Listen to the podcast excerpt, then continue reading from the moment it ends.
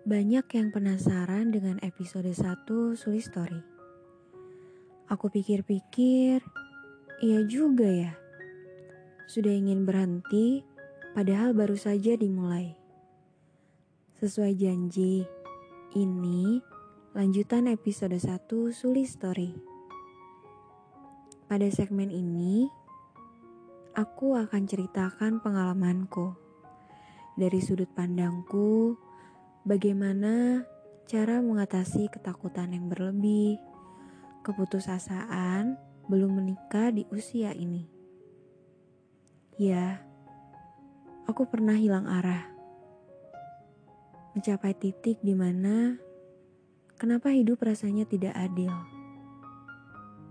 Kadang bahagia menghampiri, tapi sedih juga sering datang menyapa mengasihi diri sendiri.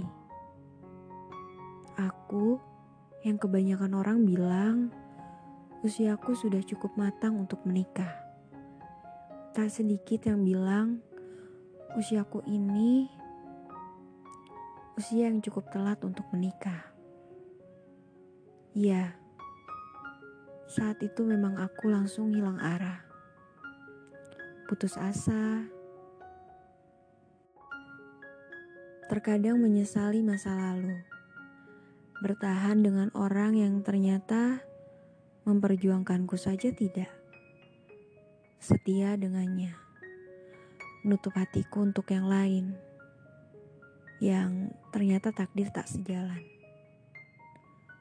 Dulu sempat berpikir, siapa yang harus disalahkan? Lalu aku menyalahkan diri sendiri karena setiap ada makhluk dan penuh harapan diberikan pada raga yang lain. Akhirnya, kecewa datang menghampiri.